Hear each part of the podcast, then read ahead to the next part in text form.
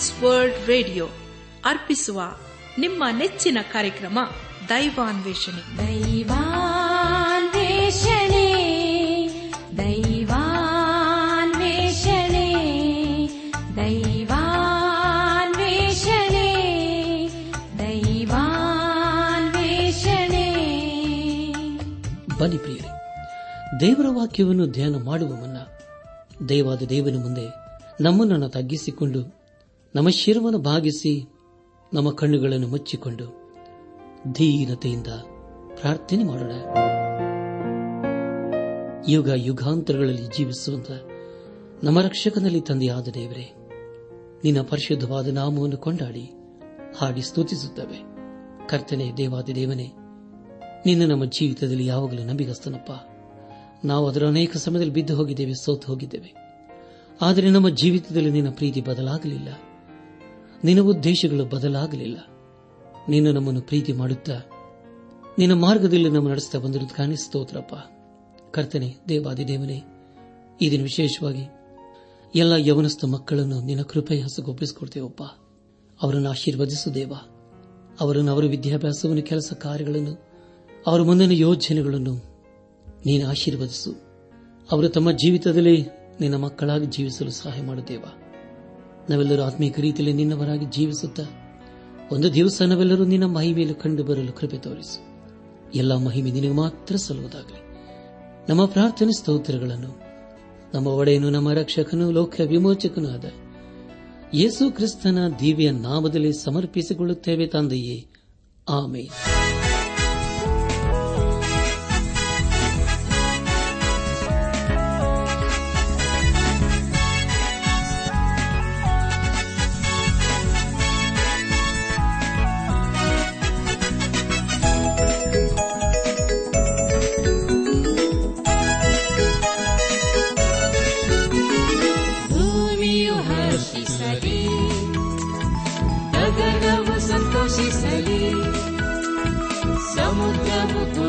سليم قد نظرت عليه دوني يغشي سليم قد نبسطش سليم సముద్రము దోషి సలి సక్కను బలుతాని alleluia alleluia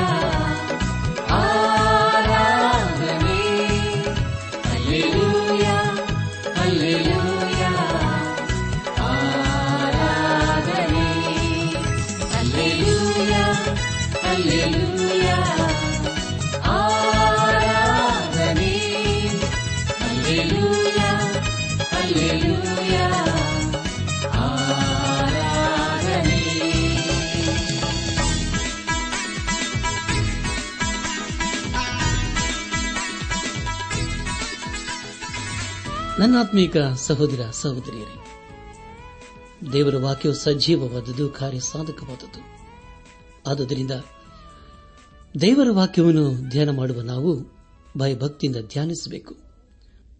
ದೇವರ ವಾಕ್ಯವನ್ನು ಧ್ಯಾನ ಮಾಡುವ ಮುನ್ನ ನಿಮ್ಮ ನಿಮ್ಮ ಸತ್ಯವೇದ ಪೆನ್ ಪುಸ್ತಕದೊಂದಿಗೆ ಸಿದ್ದರಾಗಿದ್ದಿರಲ್ಲವೇ ಹಾಗಾದರೆ ಪ್ರಿಯರೇ, ಬಂದಿರಿ. ದೇವರ ವಾಕ್ಯದ ಕಡೆಗೆ ನಮ್ಮ ಗಮನವನ್ನು ಹರಿಸೋಣ. ಕಳೆದ ಕಾರ್ಯಕ್ರಮದಲ್ಲಿ ನಾವು ಅಪೋಸ್ತನದ ಪೌಲನು ಕೊಲ್ಲೇಸ ಸಭೆಗೆ ಬರೆದಂತಹ ಪತ್ರಿಕೆ, ಒಂದನೇ ಅಧ್ಯಾಯ. ಹದಿನೈದರಿಂದ ಹದಿನೆಂಟನೇ ವಚನಗಳನ್ನು ಧ್ಯಾನ ಮಾಡಿಕೊಂಡು, ಅದರ ಮೂಲಕ ನಮ್ಮ ನಿಜ ಜೀವಿತಕ್ಕೆ ಬೇಕಾದ ಅನೇಕ ಆತ್ಮಿಕ ಪಾಠಗಳನ್ನು ಕಲಿತುಕೊಂಡು ಅನೇಕ ರೀತಿಯಲ್ಲಿ ಆಶೀರ್ವಿಸಲ್ಪಟ್ಟಿದ್ದೇವೆ ದೇವರಿಗೆ ಮಹಿಮೆಯುಂಟಾಗಲಿ. ಧ್ಯಾನ ಮಾಡಿದಂಥ ವಿಷಯಗಳನ್ನು ಈಗ ನೆನಪು ಮಾಡಿಕೊಂಡು ಮುಂದಿನ ವೇದ ಭಾಗಕ್ಕೆ ಸಾಗೋಣ. ಯೇಸು ಕ್ರಿಸ್ತನು ಅದೃಶ್ಯನಾದ ದೇವರ ಪ್ರತಿರೂಪನು, ಸೃಷ್ಟಿಗೆಲ್ಲ ಜ್ಯೇಷ್ಠ ಪುತ್ರನ ಸ್ಥಾನ ಹೊಂದಿದವನು ಆಗಿದ್ದಾನೆ ಭೂಪರ ಲೋಕಗಳಲ್ಲಿರುವ ದೃಶ್ಯ, ಅದೃಶ್ಯವಾದವುಗಳೆಲ್ಲವೂ ಸಿಂಹಾಸನಗಳಾಗಲಿ, ಪ್ರಭುತ್ವಗಳಾಗಲಿ, ದೊರೆತನಗಳಾಗಲಿ, ಅಧಿಕಾರಗಳಾಗಲಿ ಆತನಲ್ಲಿ ಸೃಷ್ಟಿಸಲ್ಪಟ್ಟವು. ಸರ್ವವು ಆತನ ಮುಖಾಂತರವಾಗಿಯೂ ಆತನಿಗೋಸ್ಕರವಾಗಿಯೂ ಸೃಷ್ಟಿಸಲ್ಪಟ್ಟಿತು. ಆತನು ಎಲ್ಲಕ್ಕೂ ಮೊದಲು ಇದ್ದವನು, ಆತನು ಸಮಸ್ತಕ್ಕೂ ಬೋತನು ಎಂಬುದಾಗಿ ಹೇಳಿದ ವಿಷಯಗಳ ಕುರಿತು ನಾವು ಧ್ಯಾನ ಮಾಡಿಕೊಂಡೆವು. ಧ್ಯಾನ ಮಾಡಿದಂತೆ ಎಲ್ಲ ಹಂತಗಳಲ್ಲಿ ದೇವಾದ ದೇವನೇ ನಮ್ಮನ್ನು ನಡೆಸಿದನು. ದೇವರಿಗೆ ಮಹಿಮೆಯುಂಟಾಗಲಿ. ಇಂದು ನಾವು ಅಪೋಸ್ತನದ ಪೌಲನ್ನು ಕೊಲೆಸಿ ಸಭೆಗೆ ಬರೆದಂತಹ ಪತ್ರಿಕೆ, ಒಂದನೇ ಅಧ್ಯಾಯ, ಹತ್ತೊಂಬತ್ತರಿಂದ ಇಪ್ಪತ್ಮೂರನೇ ವಚನಗಳನ್ನು ಧ್ಯಾನ ಮಾಡಿಕೊಳ್ಳೋಣ. ಪ್ರಿಯ ದೈವ ಜನರೇ ಈ ವಚನಗಳಲ್ಲಿ ಬರೆಯಲ್ಪಟ್ಟಿರುವಂತಹ ಮುಖ್ಯ ವಿಷಯಗಳು ಹತ್ತೊಂಬತ್ತು ಹಾಗೂ ಇಪ್ಪತ್ತನೇ ವಚನಗಳಲ್ಲಿ ಯೇಸು ಕ್ರಿಸ್ತನ ಕುರಿತು ಇನ್ನೂ ಅನೇಕ ಸಂಗತಿಗಳ ಕುರಿತು ಓದುತ್ತೇವೆ. ಹಾಗೂ ಇಪ್ಪತ್ತೊಂದರಿಂದ ಇಪ್ಪತ್ತ ಮೂರನೇ ವಚನಗಳಲ್ಲಿ ಕ್ರಿಸ್ತನಲ್ಲಿ ಎಲ್ಲ ಜನಾಂಗದವರು ಯಹೋದ್ಯರೊಂದಿಗೆ ಸಮಭಾಗಿಗಳಾಗಿರಬೇಕು ಎಂಬುದಾಗಿ. ಪ್ರಿಯ ದೇವಜನರೇ, ಮುಂದೆ ನಾವು ಧ್ಯಾನ ಮಾಡುವಂತಹ ಎಲ್ಲ ಹಂತಗಳಲ್ಲಿ ದೇವರನ್ನು ಆಶ್ರಯಿಸಿಕೊಂಡು ಮುಂದೆ ಮುಂದೆ ಸಾಗೋಣ. ಕೊಲೆಸೆ ಸಭೆಗೆ ಬರೆದಂತಹ ಪತ್ರಿಕೆ ಒಂದನೇ ಅಧ್ಯಾಯ ಹತ್ತೊಂಬತ್ತು ಹಾಗೂ ಇಪ್ಪತ್ತನೇ ವಚನಗಳಲ್ಲಿ ಹೀಗೆ ಓದುತ್ತವೆ.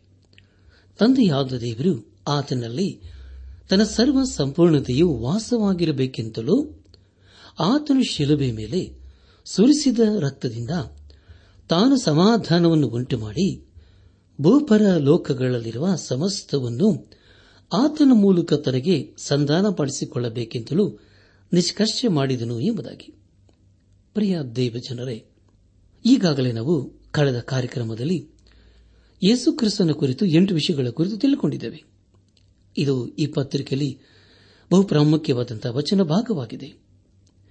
ಅಪ್ಪಸನದ ಪೌಲನು ಪೆಲಿಪಿ ಸಭೆಗೆ ಬರೆಯುವಾಗ ಯೇಸು ಕ್ರಿಸ್ತನು ತನ್ನನ್ನು ಬರೆದು ಮಾಡಿಕೊಂಡು ದಾಸನ ರೂಪವನ್ನು ಧರಿಸಿಕೊಂಡನು ಎಂಬುದಾಗಿ ಬರೆಯುತ್ತಾನೆ ಅಂದರೆ ತನ್ನನ್ನು ತಗ್ಗಿಸಿಕೊಂಡನು ಎಂಬುದಾಗಿ ಹೇಳುವಾಗ ಯೇಸು ಕ್ರಿಸ್ತನು ತನ್ನ ಜೊತೆಯಲ್ಲಿದ್ದ ಮಹಿಮೆಯನ್ನು ಬರೆದು ಮಾಡಿಕೊಂಡನು.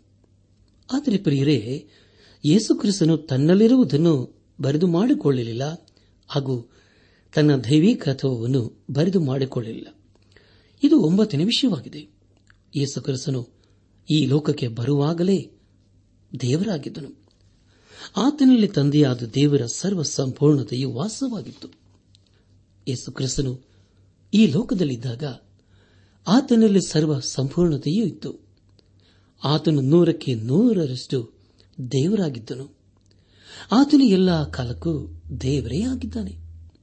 ಪ್ರಿಯ ದೇವಜನರೇ, ಒಂದನೇ ಅಧ್ಯಾಯ ಹದಿನೈದನೇ ವಚನದಲ್ಲಿ ಯೇಸು ಕ್ರಿಸ್ತನಿಗೂ ಹಾಗೂ ತಂದೆಯಾದ ದೇವರೊಂದಿಗೂ ಇರುವಂತಹ ಸಂಬಂಧದ ಕುರಿತಾಗಿಯೂ ಹದಿನಾರು ಹಾಗೂ ಹದಿನೇಳನೇ ವಚನಗಳಲ್ಲಿ ಯೇಸು ಕ್ರಿಸ್ತನಿಗೂ ಹಾಗೂ ಆತನ ಸೃಷ್ಟಿಗೆ ಇರುವ ಸಂಬಂಧದ ಕುರಿತಾಗಿಯೂ ಹದಿನೆಂಟು ಹಾಗೂ ಹತ್ತೊಂಬತ್ತನೇ ವಚನಗಳಲ್ಲಿ ಯೇಸು ಕ್ರಿಸ್ತನಿಗೂ ಹಾಗೂ ಆತನ ಸಭೆಯ ಸಂಬಂಧದ ಕುರಿತಾಗಿಯೂ ಹಾಗೂ ಇಪ್ಪತ್ತನೇ ವಚನದಲ್ಲಿ ಯೇಸು ಕ್ರಿಸ್ತನಿಗೂ ಹಾಗೂ ಆತನ ಶಿಲುಬೆಯ ಸಂಬಂಧದ ಕುರಿತು ನಾವು ತಿಳಿದುಕೊಳ್ಳುತ್ತೇವೆ ಹೌದಲ್ಲ ಪ್ರಿಯರೇ? ಹಾಗಾದರೆ ಈ ವಾಕ್ಯಗಳು ಎಷ್ಟು ಶ್ರೇಷ್ಠವಾಗಿದೆಯಲ್ಲವೇ?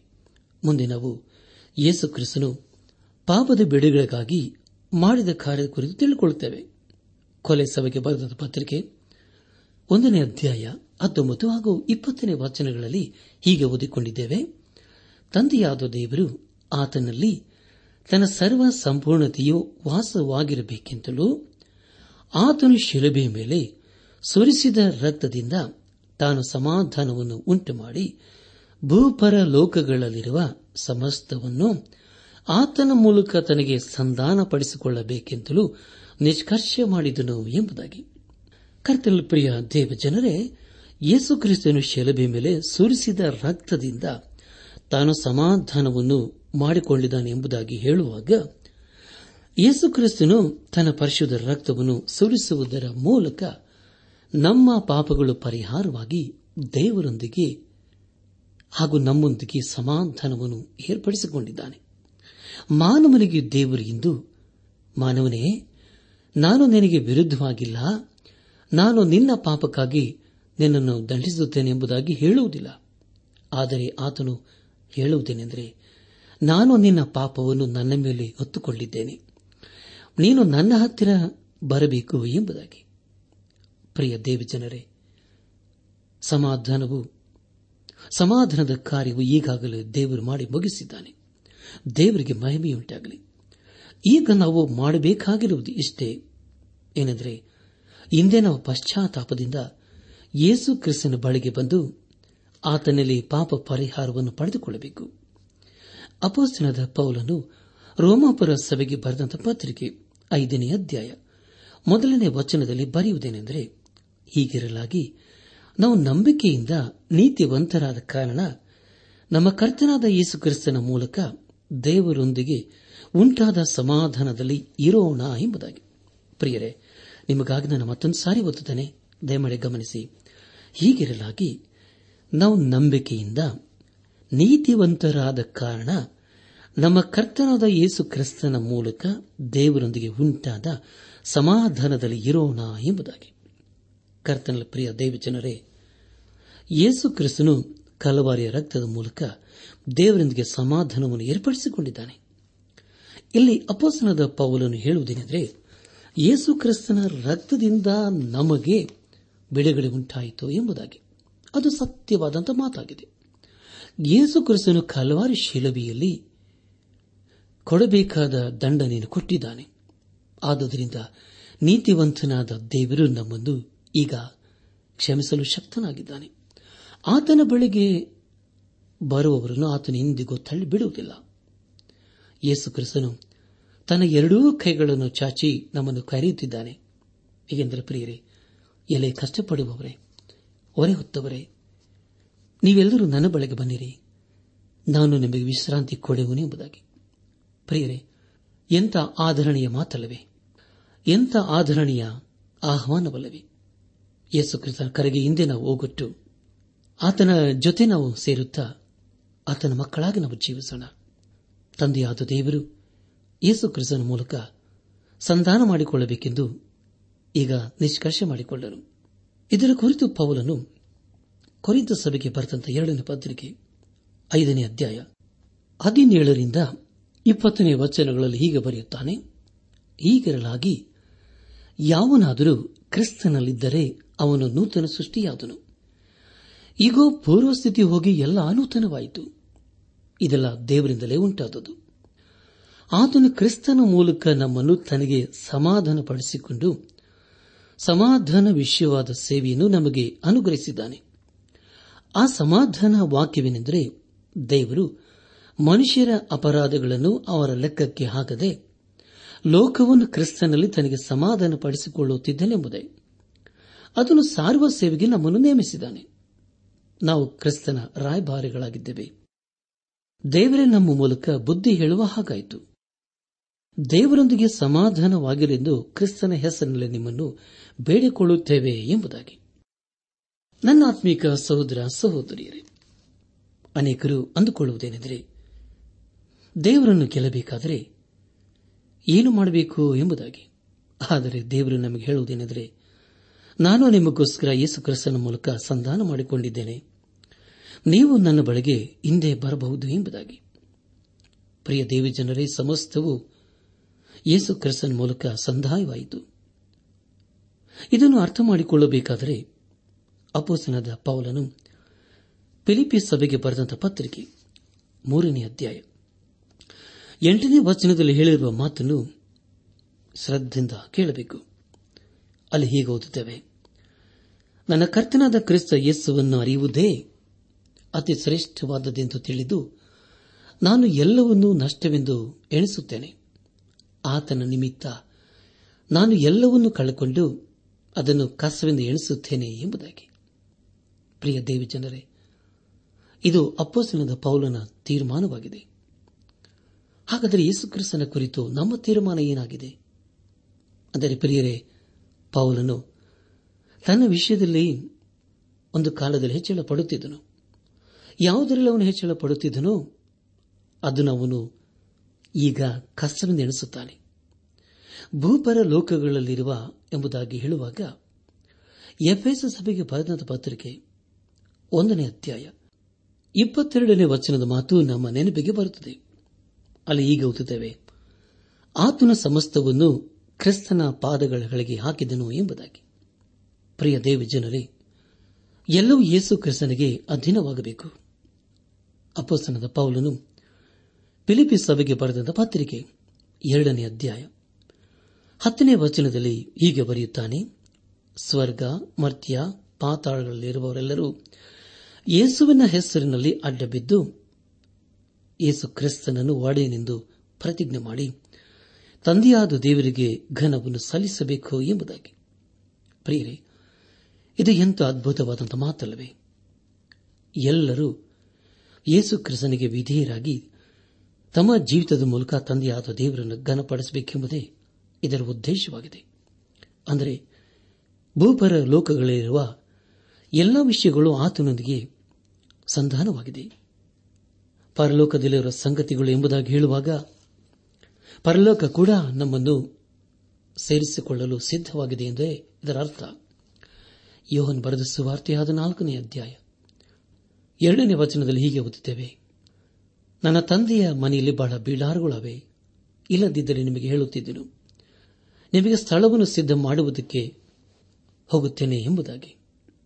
ಪ್ರಿಯ ದೇವಜನರೇ, ಯೇಸು ಕ್ರಿಸ್ತನು ನಮಗೋಸ್ಕರ ಮತ್ತೆ ಬರಲಿದ್ದಾನೆ. ಆತನಿಗೋಗಿ ನಮಗೋಸ್ಕರ ಸ್ಥಳವನ್ನು ಸಿದ್ಧ ಮಾಡಲಿಕ್ಕೆ ಹೋಗಿದ್ದಾನೆ. ಪ್ರಿಯರೇ, ಆತನು ಬರುವುದಕ್ಕೆ ಮುಂಚಿತವಾಗಿ ನಮ್ಮ ನಮ್ಮ ಆತ್ಮಿಕ ಸಿದ್ಧತೆಗಳನ್ನು ಮಾಡಿಕೊಳ್ಳೋಣ. ನಮ್ಮ ಧ್ಯಾನವನ್ನು ಮುಂದುವರೆಸಿ ಅಪೋಸನದ ಪೌಲನು ಕೊಲೆಸ ಸಭೆಗೆ ಬರೆದಂತ ಪತ್ರಿಕೆ ಒಂದನೇ ಅಧ್ಯಾಯ ಇಪ್ಪತ್ತೊಂದನೇ ವಚನವನ್ನು ಓದುವಾಗ, ಇದಲ್ಲದೆ ನೀವು ಹಿಂದಿನ ಕಾಲದಲ್ಲಿ ಅನ್ಯರು ದುಷ್ಕೃತ್ಯಗಳನ್ನು ಮಾಡುವರಾಗಿ ದ್ವೇಷ ಮನಸ್ಸು ಉಳ್ಳವರು ಎಂಬುದಾಗಿ. ಪ್ರಿಯ ದೇವ ಜನರೇ ಕೊಲೆ ಸಭೆಗೆ ಬರೆದಂತ ಪತ್ರಿಕೆ ಒಂದನೇ ಅಧ್ಯಾಯ ಇಪ್ಪತ್ತೊಂದರಿಂದ ಇಪ್ಪತ್ತೊಂಬತ್ತನೇ ವಚನದವರೆಗೆ ಬರೆಯಲ್ಪಟ್ಟರುವ ಮುಖ್ಯ ಸಂದೇಶ, ಯೇಸು ಕ್ರಿಸ್ತನಲ್ಲಿ ಎಲ್ಲ ಜನಾಂಗದವರು ಯಹೋದ್ಯರೊಂದಿಗೆ ಸಮಭಾಗಿಗಳಾಗಿರಬೇಕು ಎಂಬುದಾಗಿ. ಪ್ರಿಯ ದೇವ ಜನರೇ, ತಂದೆಯಾದ ದೇವರು ಯೇಸು ಕ್ರಿಸ್ತನ ಮೂಲಕ ಸಂಧಾನ ಮಾಡಿಕೊಂಡು ಈಗ ತನ್ನ ಮಾರ್ಗವನ್ನು ತೆರೆದಿದ್ದಾನೆ. ಒಂದು ಕಾಲದಲ್ಲಿ ನಾವು ದೇವರಿಗೆ ಅವೇಧಿಯರಾಗಿ ಜೀವಿಸೋರು ಆಗಿದ್ದೆವು ಆದರೆ ಅದೇ ದೇವರು ತನ್ನ ಮಾರ್ಗವನ್ನು ತೆರೆದು ನಮಗಾಗಿ ಕಾದಿದ್ದಾನೆ. ಆ ದಾರಿಯಲ್ಲಿ ಹೋಗಲು ದೇವರ ದಾರಿಯನ್ನು ಸಿದ್ಧ ಮಾಡಲಿಲ್ಲ ಎಂಬುದಾಗಿ ಯಾರೂ ಸಹ ಹೇಳಲು ಸಾಧ್ಯವಿಲ್ಲ. ಅನೇಕರು ಅಂದುಕೊಳ್ಳುವುದೇನೆಂದರೆ ನಾವು ದೊಡ್ಡ ದೊಡ್ಡ ಪಾಪವನ್ನು ಮಾಡಿದ್ದೇವೆ. ದೇವರು ನಮ್ಮನ್ನು ಕ್ಷಮಿಸುವುದಿಲ್ಲ ಎಂಬುದಾಗಿ. ಆದರೆ ಪ್ರಿಯರೇ, ಖಂಡಿತವಾಗಿ ಯೇಸು ಕ್ರಿಸ್ತನು ನಮ್ಮ ಪಾಪ ಅಪರಾಧ ದೋಷಗಳನ್ನು ಮನ್ನಿಸುತ್ತಾನೆ, ಕ್ಷಮಿಸುತ್ತಾನೆ ಹಾಗೂ ನಮಗೆ ಹೊಸ ಜೀವಿತವನ್ನು ಅನುಗ್ರಹಿಸುತ್ತಾನೆ. ಒಂದನೇ ಅಧ್ಯಾಯ. ಇಪ್ಪತ್ತೆರಡನೇ ವಚನದಲ್ಲಿ ಹೀಗೆ ಓದುತ್ತೇವೆ. ಇದಲ್ಲದೆ ನೀವು ಇಂದಿನ ಕಾಲದಲ್ಲಿ ಅನ್ಯರು, ದುಷ್ಕೃತ್ಯಗಳನ್ನು ಮಾಡುವರಾಗಿ ದ್ವೇಷ ಮನಸ್ಸುಳ್ಳವರಾಗಿದ್ದರೂ ಆತನು ನಿಮ್ಮನ್ನು ಸಹ ತನ್ನ ಕುಮಾರನ ಸ್ಥೂಲ ದೇಹದಲ್ಲಿ ಉಂಟಾದ ಮರಣದ ಮೂಲಕ ಈಗ ಸಂಧಾನ ಮಾಡಿಕೊಂಡಿದ್ದಾನೆ. ಮತ್ತು ನಿಮ್ಮನ್ನು ಪರಿಶುದ್ಧರನ್ನಾಗಿಯೂ, ನಿರ್ದೋಷಿಗಳನ್ನಾಗಿಯೂ, ನಿರಪರಾಧಿಗಳನ್ನಾಗಿಯೂ ತನ್ನ ಸನ್ನಿಧಿಯಲ್ಲಿ ನೆಲೆಸಬೇಕೆಂದಿದ್ದಾನೆ ಎಂಬುದಾಗಿ. ಪ್ರಿಯರೇ, ದೇವರಿಗೆ ಮಹಿಮೆಯುಂಟಾಗಲಿ. ದೇವರ ಉದ್ದೇಶಗಳು ಅರ್ಥವಾಯಿತಲ್ಲವೇ? ತನ್ನ ಸ್ಥೂಲ ದೇಹದಲ್ಲಿ ಎಂಬುದಾಗಿ ಹೇಳುವಾಗ ಯೇಸು ಕ್ರಿಸ್ತನು ತನ್ನ ದೇಹದಲ್ಲಿ ಎಲ್ಲಾ ಬಾಧೆಯನ್ನು ಅನುಭವಿಸಿದನು. ತನ್ನ ಮರಣದ ಮೂಲಕ ಈಗ ಸಂಧಾನ ಮಾಡಿಕೊಂಡಿದ್ದಾನೆ ಎಂಬುದಾಗಿ ಹೇಳುವಾಗ ದೋಷವಿಲ್ಲದ ಪ್ರಾಣಿಯು ಯಜ್ಞಕ್ಕೆ ಬೇಕಾಗಿತ್ತು. ಅದು ಹಳೆ ಒಡಂಬಡಿಕೆಯ ಕಾಲದಲ್ಲಿದ್ದಂಥ ಸಂಗತಿಗಳು. ಆದರೆ ದೇವರನ್ನು ಬಂದು ಸ್ವೀಕರಿಸಿಕೊಳ್ಳುವುದರಲ್ಲಿ ಒಂದು ವಿಶೇಷವಾದಂತಹ ಪ್ರೀತಿಯನ್ನು ತೋರಿದನು. ಈಗ ತಂದೆಯಾದ ದೇವರು ಯೇಸು ಕ್ರಿಸ್ತನ ಮೂಲಕ ನಮ್ಮ ಪಾಪ ಅಪರಾಧ ದೋಷಗಳನ್ನು ಮನ್ನಿಸುವನಾಗಿದ್ದಾನೆ ಆದುದರಿಂದ ನಾವು, ಪ್ರಿಯ ದೇವಜನರೇ, ಇಂದೇ ನಾವು ಯೇಸು ಕ್ರಿಸ್ತನ ಬಳಿಗೆ ಬರೋಣ. ನಮ್ಮಷ್ಟಕ್ಕೆ ನಾವೇ ರಕ್ಷಿಸಿಕೊಳ್ಳಲು ಸಾಧ್ಯವಿಲ್ಲ. ಯೇಸು ಕ್ರಿಸ್ತನು ನಮ್ಮ ಸ್ಥಾನವನ್ನು ತೆಗೆದುಕೊಂಡು ನಮ್ಮನ್ನು ಪಾಪದಿಂದ ಬಿಡುಗಡೆಯನ್ನು ಅನುಗ್ರಹಿಸಿದ್ದಾನೆ. ದೇವರಿಗೆ ಮಾಹಿತಿಯುಂಟಾಗಲಿ ಕೊರಿಂತ ಸಭೆಗೆ ಬರೆದಂತಹ ಎರಡನೇ ಪತ್ರಿಕೆ ಐದನೇ ಅಧ್ಯಾಯ, ಇಪ್ಪತ್ತೊಂದನೇ ವಚನದಲ್ಲಿ ಹೀಗೆ ಓದುತ್ತೇವೆ. ನಾವು ಆತನಲ್ಲಿ ದೇವರಿಗೆ ಸಮರ್ಪಕರಾದ ನೀತಿ ಸ್ವರೂಪಿಗಳಾಗುವಂತೆ, ದೇವರು ಪಾಪ ಜ್ಞಾನವಿಲ್ಲದ ಆತನನ್ನು ನಮಗೋಸ್ಕರ ಪಾಪ ಸ್ವರೂಪಿಯಾಗ ಮಾಡಿದನು ಎಂಬುದಾಗಿ. ಪ್ರಿಯ ದೇವ ಜನರೇ, ನಮ್ಮನ್ನು ಪಾಪದಿಂದ ಬಿಡಿಸುವುದಕ್ಕೋಸ್ಕರ ಯೇಸು ಕ್ರಿಸ್ತನು ಯಜ್ಞಾರ್ಪಿತನಾದನು, ಪಾಪ ಸ್ವರೂಪಿಯಾದನು. ಇದರ ಮೂಲಕ ಇಡೀ ಮಾನವನಿಗೆ ಬಿಡುಗಡೆ ಮಾರ್ಗವನ್ನು ಪ್ರಕಟಿಸಿದನು. ದೇವರಿಗೆ ಮಹಿಮೆಯುಂಟಾಗಲಿ. ನನ್ನಾತ್ಮಿಕ ಸಹೋದರ ಸಹೋದರಿಯರೇ, ನಮ್ಮನ್ನು ತಂದೆಯಾದ ದೇವರು ನಿರಪರಾಧಿಗಳನ್ನಾಗಿಯೂ ಪಾಪ ರಹಿತರನ್ನಾಗಿ ಮಾಡುವುದಕ್ಕೋಸ್ಕರ ಯೇಸು ಕ್ರಿಸ್ತನನ್ನು ಕಲ್ಲವಾರ ಶಿಲುಬೆಯಲ್ಲಿ ಸಮರ್ಪಿಸಿದನು. ಒಂದು ವೇಳೆ ದೇವರು ನಮ್ಮನ್ನು ಕ್ಷಮಿಸದೆ ಹೋದರೆ, ಪ್ರಿಯರೇ, ನಮ್ಮ ಸ್ಥಿತಿ ಏನಾಗ್ತದೆ? ಇನ್ನು ನಮ್ಮನ್ನು ಕ್ಷಮಿಸುವವರು ಇನ್ಯಾರಿದ್ದಾರೆ?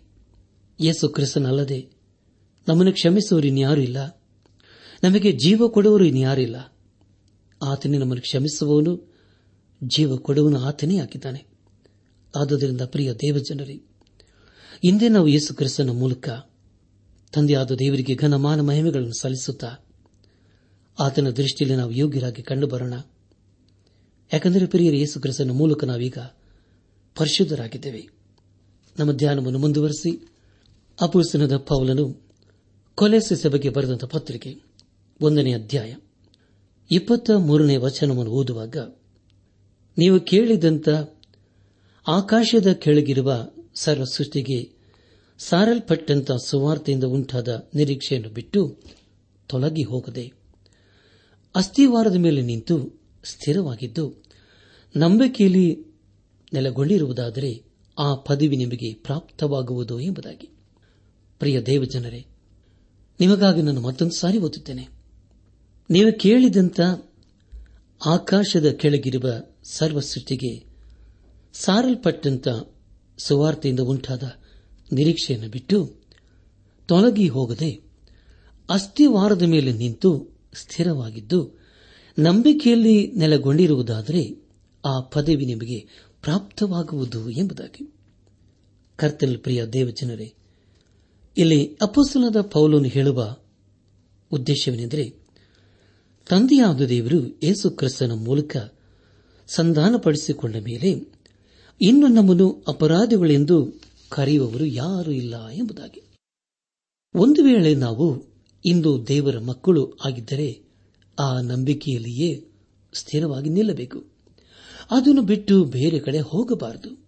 ಅಂದರೆ ಪ್ರಿಯರೇ ಸಾರಲ್ಪಟ್ಟಂತ ಸುವಾರ್ತೆಯಿಂದ ಉಂಟಾದ ನಿರೀಕ್ಷೆಯನ್ನು ಬಿಟ್ಟು ತೊಲಗಿ ಹೋಗದೆ ಅಸ್ಥಿವಾರದ ಮೇಲೆ ನಿಂತು ಸ್ಥಿರವಾಗಿದ್ದು ನಂಬಿಕೆಯಲ್ಲಿ ನೆಲೆಗೊಂಡಿರುವುದಾದರೆ ಆ ಪದವಿ ನಮಗೆ ಪ್ರಾಪ್ತವಾಗುತ್ತದೆ. ನನ್ನ ಆತ್ಮಿಕ ಸಹೋದರ ಸಹೋದರಿಯರೇ, ತಂದೆಯಾದ ದೇವರು ತನ್ನ ಕುಮಾರನ ಸ್ಥೂಲ ದೇಹದಲ್ಲಿ ಉಂಟಾದ ಮರಣದ ಮೂಲಕ ಈಗ ಸಂಧಾನಪಡಿಸಿಕೊಂಡಿದ್ದಾನೆ. ಮತ್ತು ನಮ್ಮನ್ನು ಪರಿಶೋಧರನ್ನಾಗಿಯೂ ನಿರ್ದೋಷಿಗಳನ್ನಾಗಿಯೂ, ನಿರಪರಾಧಿಗಳನ್ನಾಗಿಯೂ ತನ್ನ ಸನ್ನಿಧಿಯಲ್ಲಿ ನೆಲೆಸಬೇಕೆಂದಿದ್ದಾನೆ. ಆದುದರಿಂದ ಪ್ರಿಯ ದೇವಜನರೇ, ಇಂದೇ ನಾವು ಯೇಸು ಕ್ರಿಸ್ತನಿಗೆ ನಮ್ಮ ಜೀವಿತವನ್ನು ಸಮರ್ಪಿಸಿಕೊಳ್ಳೋಣ. ಯಾಕೆಂದರೆ ಪ್ರಿಯರೇ, ಆತನ ಸಭೆ ಎಂಬ ದೇಹಕ್ಕೆ ಆತನು ಶಿರಸ್ಸಾಗಿದ್ದಾನೆ. ಆತನ ಆದಿ ಸಂಭೂತನು ಎಲ್ಲದರಲ್ಲಿ ಪ್ರಮುಖನಾಗುವಂತೆ, ಸತ್ತವರೊಳಗಿಂದ ಮೊದಲು ಎದ್ದು ಬಂದವನು ಆತನಲ್ಲವೇ? ತಂದೆಯಾದ ದೇವರು ಆತನಲ್ಲಿ ತನ್ನ ಸರ್ವ ಸಂಪೂರ್ಣತೆಯು ವಾಸವಾಗಿರಬೇಕೆಂತಲೂ ಆತನು ಶಿಲಬೆ ಮೇಲೆ ಸುರಿಸಿದ ರಕ್ತದಿಂದ ಮಾನವನಿಗೆ ಬಿಡುಗಡೆಯನ್ನು ರಕ್ಷಣೆ ಅನುಕರಿಸಿದ್ದಾನೆ. ಹಾಗಾದರೆ ಪ್ರಿಯರೇ, ಇದರಲ್ಲಿ ದೇವರ ಪ್ರೀತಿ ಅಡಕವಾಗುತ್ತದಲ್ಲವೇ? ದೇವರು ನಮ್ಮನ್ನು ಎಷ್ಟೋ ಪ್ರೀತಿ ಮಾಡುತ್ತಾನೆ. ದೇವರ ಲೋಕದ ಮೇಲೆ ಎಷ್ಟೋ ಪ್ರೀತಿನಿಟ್ಟು ತನ್ನ ಒಬ್ಬನೇ ಮಗನನ್ನು ಕೊಟ್ಟನು. ಆತನ ನಂಬೊಬ್ಬನಾದರೂ ನಾಶವಾಗದೆ ಎಲ್ಲರೂ ನಿತ್ಯ ಜೀವವನ್ನು ಪಡೆಯಬೇಕೆಂದು ಆತನನ್ನು ಕೊಟ್ಟನೆಂಬುದಾಗಿ ದೇವರ ವಾಕ್ಯದಲ್ಲಿ ಓದುತ್ತೇವೆ. ಆದುದರ ಪ್ರಿಯ ದೇವಜನರೇ, ನಮ್ಮ ಜೀವಿತದಲ್ಲಿ ದೇವರ ಉದ್ದೇಶಗಳನ್ನು, ದೇವರ ಚಿತ್ತವನ್ನು ಅರ್ಥ ಮಾಡಿಕೊಳ್ಳೋಣ ಪ್ರಿಯರೇ. ತಂದೆಯಾದ ದೇವರು ಯೇಸು ಕ್ರಿಸ್ತನ ಮೂಲಕ ನಮಗೆ ಬಿಡುಗಡೆ ಮಾರ್ಗವನ್ನು ಪ್ರಕಟಿಸಿದ್ದಾನೆ. ಆ ಮಾರ್ಗದಲ್ಲಿ ನಾವು ಸಾಗುತ್ತಾ, ಆ ಮಾರ್ಗದಲ್ಲಿ ನಾವು ಜೀವಿಸುತ್ತಾ ನಮ್ಮ ಜೀವಿತದ ಮೂಲಕ ದೇವರನ್ನು ಘನಪಡಿಸೋಣ. ದೇವರು ನಮಗೆ ಕೊಟ್ಟಿರುವಂತ ಆ ನಿರೀಕ್ಷೆಯ ಮಾರ್ಗವನ್ನು ಬಿಟ್ಟು ತೊಲಗಿ ಹೋಗದೆ ಅಸ್ಥಿವಾರದ ಮೇಲೆ ನಿಂತು ಸ್ಥಿರವಾಗಿದ್ದು ನಂಬಿಕೆಯಲ್ಲಿ ನೆಲೆಗೊಂಡಿರುವುದಾದರೆ ಖಂಡಿತವಾಗಿ ದೇವರು ನಮಗೆ ಸಿದ್ಧ ಮಾಡಿರುವಂತಹ ಪದವಿಗೆ ಪಾತ್ರರಾಗುತ್ತೇವೆ. ದೇವರಿಗೆ ಮಹಿಮೆಯುಂಟಾಗಲಿ. ಖಂಡಿತವಾಗಿ ದೇವರು ತನ್ನ ಜೀವಳ ವಾಕ್ಯಗಳ ಮೂಲಕ ನಮ್ಮ ಸಂಗಡ ಮಾತನಾಡಿದ್ದಾನೆ, ನಮ್ಮನ್ನು ಆಶೀರ್ವದಿಸಿದ್ದಾನೆ. ನಮ್ಮನ್ನು ಎಚ್ಚರಿಸಿದ್ದಾನೆ ಪ್ರಿಯರೇ. ಈ ಸಂದೇಶ ಆಲಿಸುತ್ತಿರುವ ನನಾತ್ಮೀಕ ಸಹೋದರ ಸಹೋದರಿಯರೇ, ಆಲಿಸಿದ ವಾಕ್ಯದ ಬೆಳಕಿನಲ್ಲಿ ನಮ್ಮ ಜೀವಿತವನ್ನು ಪರೀಕ್ಷಿಸಿಕೊಂಡು, ತಿದ್ದು ಸರಿಪಡಿಸಿಕೊಂಡು, ಕ್ರಮಪಡಿಸಿಕೊಂಡು, ಒಂದು ವೇಳೆ ನಾವೇನಾದರೂ ನಂಬಿಕೆಯಲ್ಲಿ ಬಿದ್ದು ಹೋಗಿರುವುದಾದರೆ, ಯೇಸು ಕ್ರಿಸ್ತನ ಮಾರ್ಗವನ್ನು ಬಿಟ್ಟು ದೂರ ಹೋಗಿರುವುದಾದರೆ, ಇಂದೇ ನಾವು ಯೇಸು ಕ್ರಿಸ್ತನ ಬಳಿಗೆ ಬರೋಣ.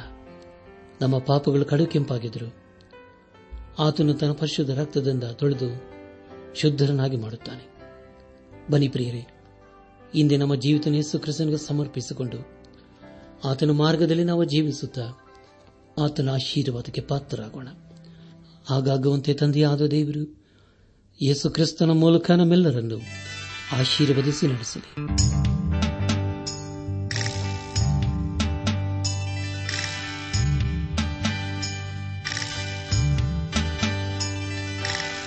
ಜಗವೆಲ್ಲ ಮಲಗಿರಲು, ಜಗಜ್ಯೋತಿ ಬರುತಿಹನು ಜಗವೆಲ್ಲ ಮಲಗಿರಲು, ಜಗಜ್ಯೋತಿ ಬರುತಿಹನು ಜಗದೊಡೆಯ ಜಗದೊಡೆಯ ತಾನೆಂದು ಸಾರುವನು. ನ್ಯಾಯವ ತೀರಿಸಲು ಬರುತಿಹನು ಜಗದೊಡೆಯ ತಾನೆಂದು ಸಾರುವನು. ಜಗವೆಲ್ಲ ಮಲಗಿರಲು, ಜಗಜ್ಯೋತಿ ಬರುತಿಹನು ಜಗವೆಲ್ಲ ಮಲಗಿರಲು, ಜಗಜ್ಯೋತಿ ಬರುತಿಹನು ಜಗದೊಡೆಯ ತಾನೆಂದು ಸಾರುವನು. ನ್ಯಾಯವ ತೀರಿಸಲು ಬರುತಿಹನು ಜಗದೊಡೆಯ ತಾನೆಂದು ಸಾರುವನು. ಓಹೋ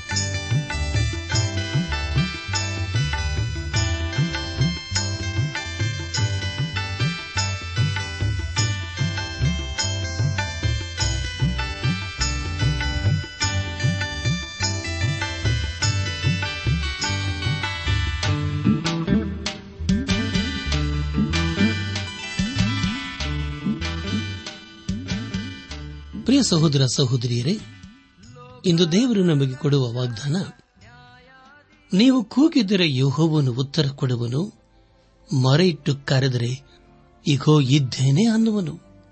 ಏಷಾಯ ಐವತ್ತೆಂಟು ಒಂಬತ್ತು.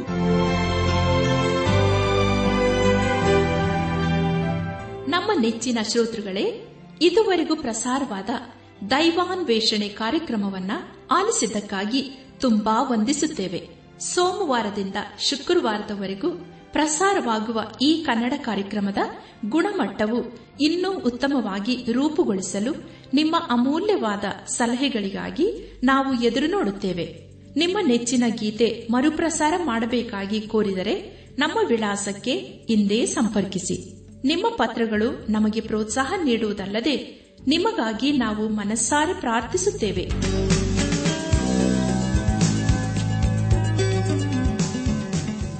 ನಮ್ಮ ವಿಳಾಸ ದೈವಾನ್ ವೇಷಣೆ ಟ್ರಾನ್ಸ್ ವರ್ಲ್ಡ್ ರೇಡಿಯೋ, ಇಂಡಿಯಾ, ಟಪಾಲು ಪೆಟ್ಟಿಗೆ, ನಾಲ್ಕು ಮೂರು, ಎರಡು ಸೊನ್ನೆ, ಬೆಂಗಳೂರು ದೈವಾನ್ ವೇಷಣೆ Trans World Radio, India, post box four three two zero, Bangalore forty three.